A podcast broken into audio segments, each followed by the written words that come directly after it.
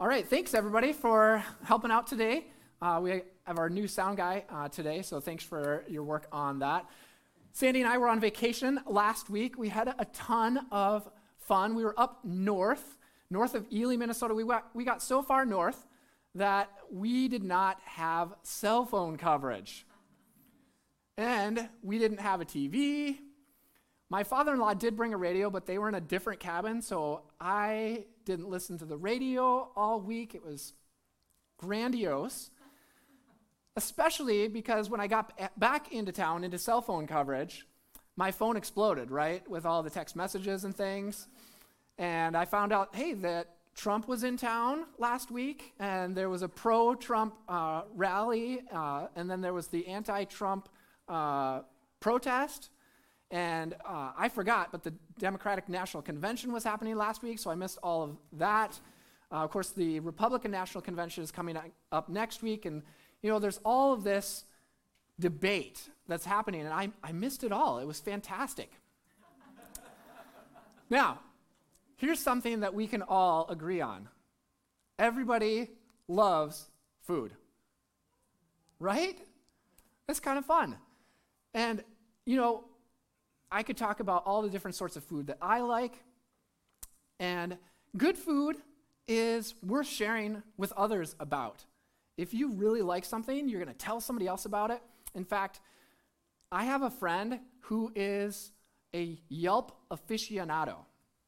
And she and her husband have reviewed enough restaurants in their city that they now get free meals at other restaurants to review those restaurants so that Yelp can continue to develop their user rating system.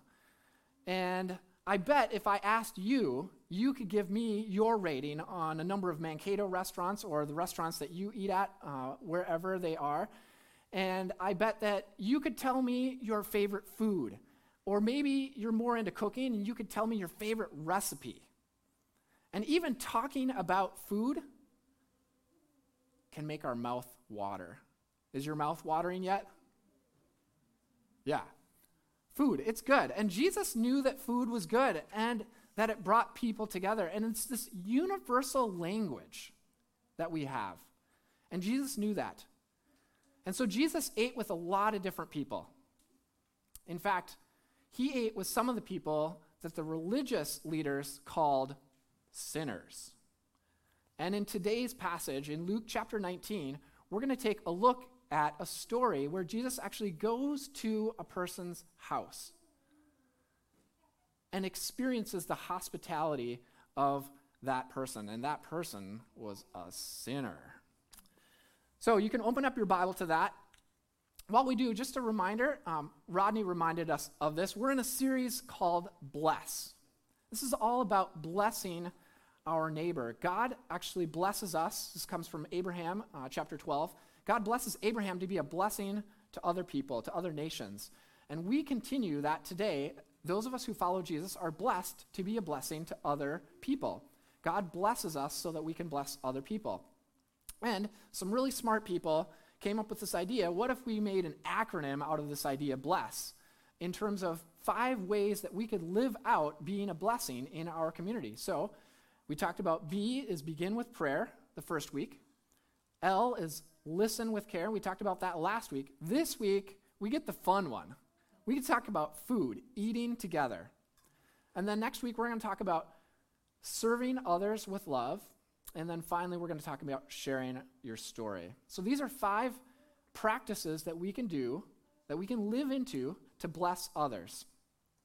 So hopefully, you've got your Bible device out or you can follow along on the screen. We've got our passage in Luke chapter 19. Let's dive in. Jesus entered Jericho and was passing through. A man was there by the name of Zacchaeus. He was a chief tax collector and was wealthy. He wanted to see who Jesus was, but because he was short, he could not see over the crowd. So he ran ahead and climbed a sycamore tree. To see him, Jesus was coming that way. When Jesus reached the spot, he looked up and said to him, Zacchaeus, come down immediately. I must stay at your house today. So he came down at once and welcomed him gladly. And in these first couple paragraphs, we're introduced to the three main characters of the story. First, of course, we have the Son of God, Jesus. And he's on his way to Jerusalem. And to get there, he goes through Jericho.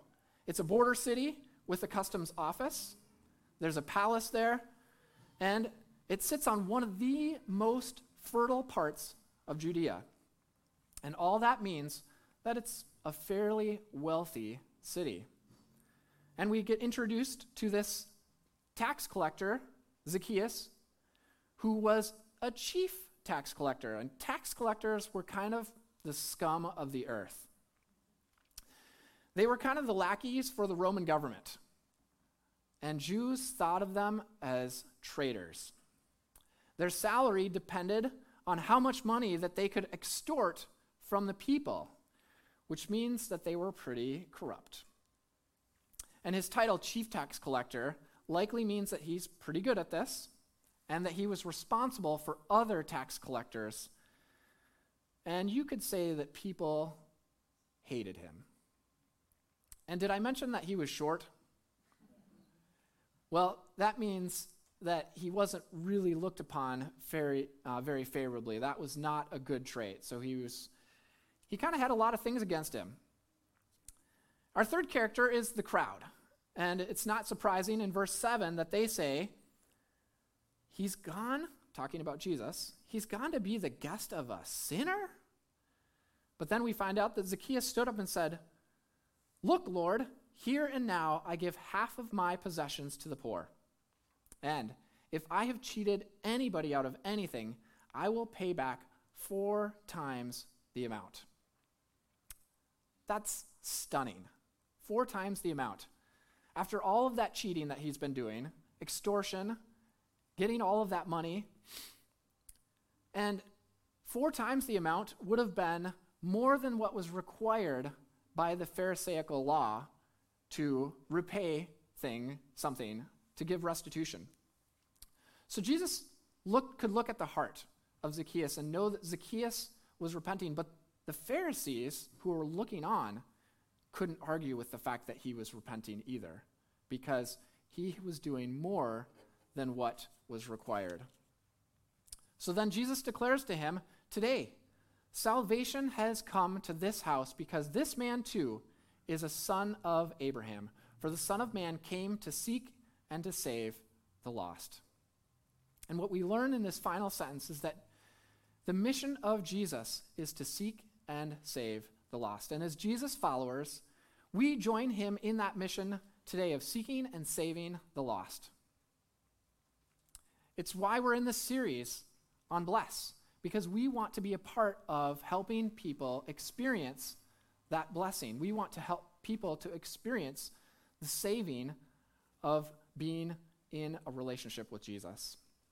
And this week, we get to focus in on eating together. And who doesn't like eating? So, going to Zacchaeus' house and eating a meal was part of his conversion process. And three things I think we can learn from Jesus as we think about what it might look like for us to eat together with other people. The first comes from that first verse. Jesus was, it says, passing through Jericho. And he was on his way to Jericho, but he stopped and paid attention to Zacchaeus. And as we go through our lives, we're passing through all sorts of things in our lives. We're doing things, we're going here, we're going there, we're on a mission to do things.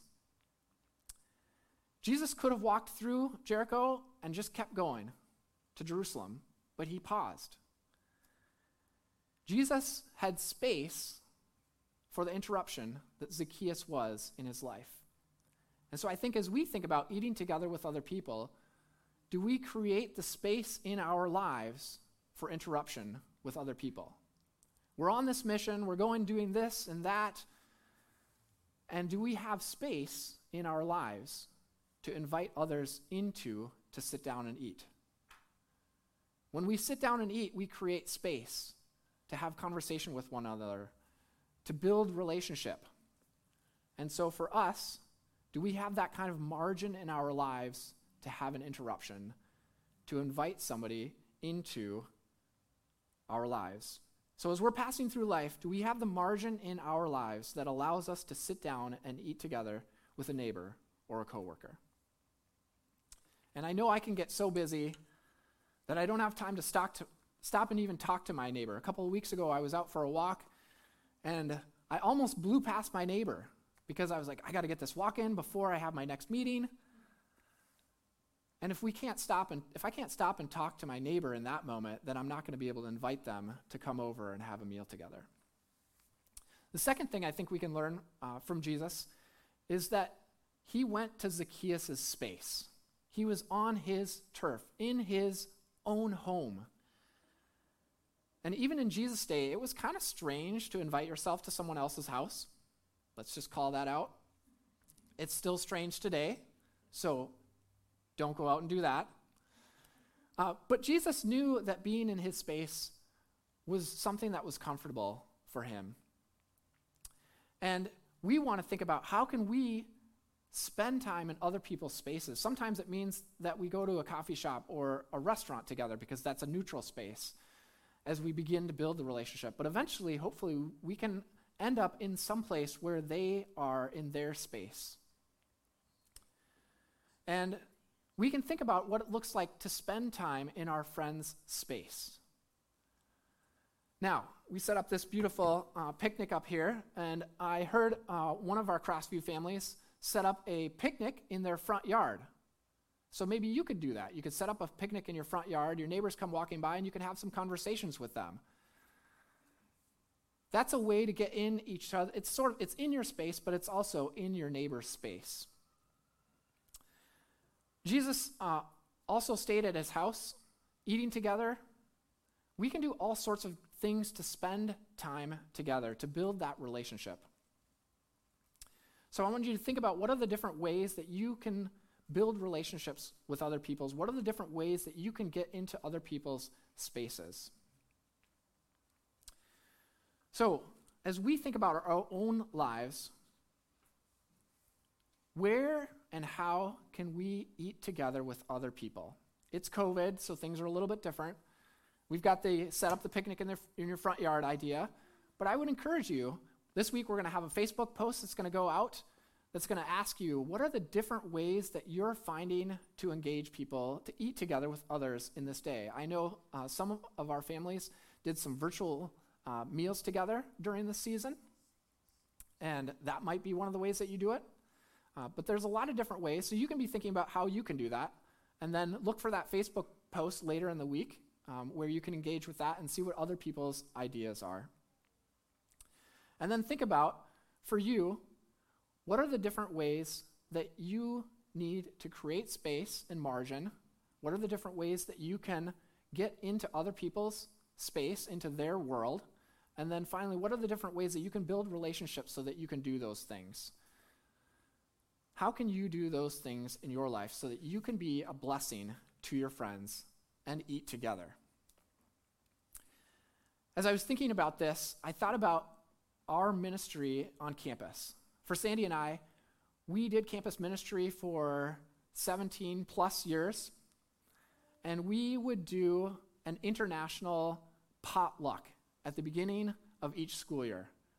It was a ton of fun because students from all over the world would come to our campus. We would make the rice, and we invited them to make their own dish.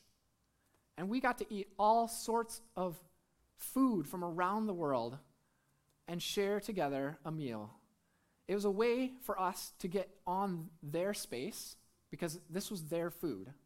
It was a chance for them to share their culture with us. And it was so fun to hear and to experience their culture. As we got to know them, as we began to build relationship with them, we had a chance to share our story of how we live and how we live in this world, how we follow Jesus.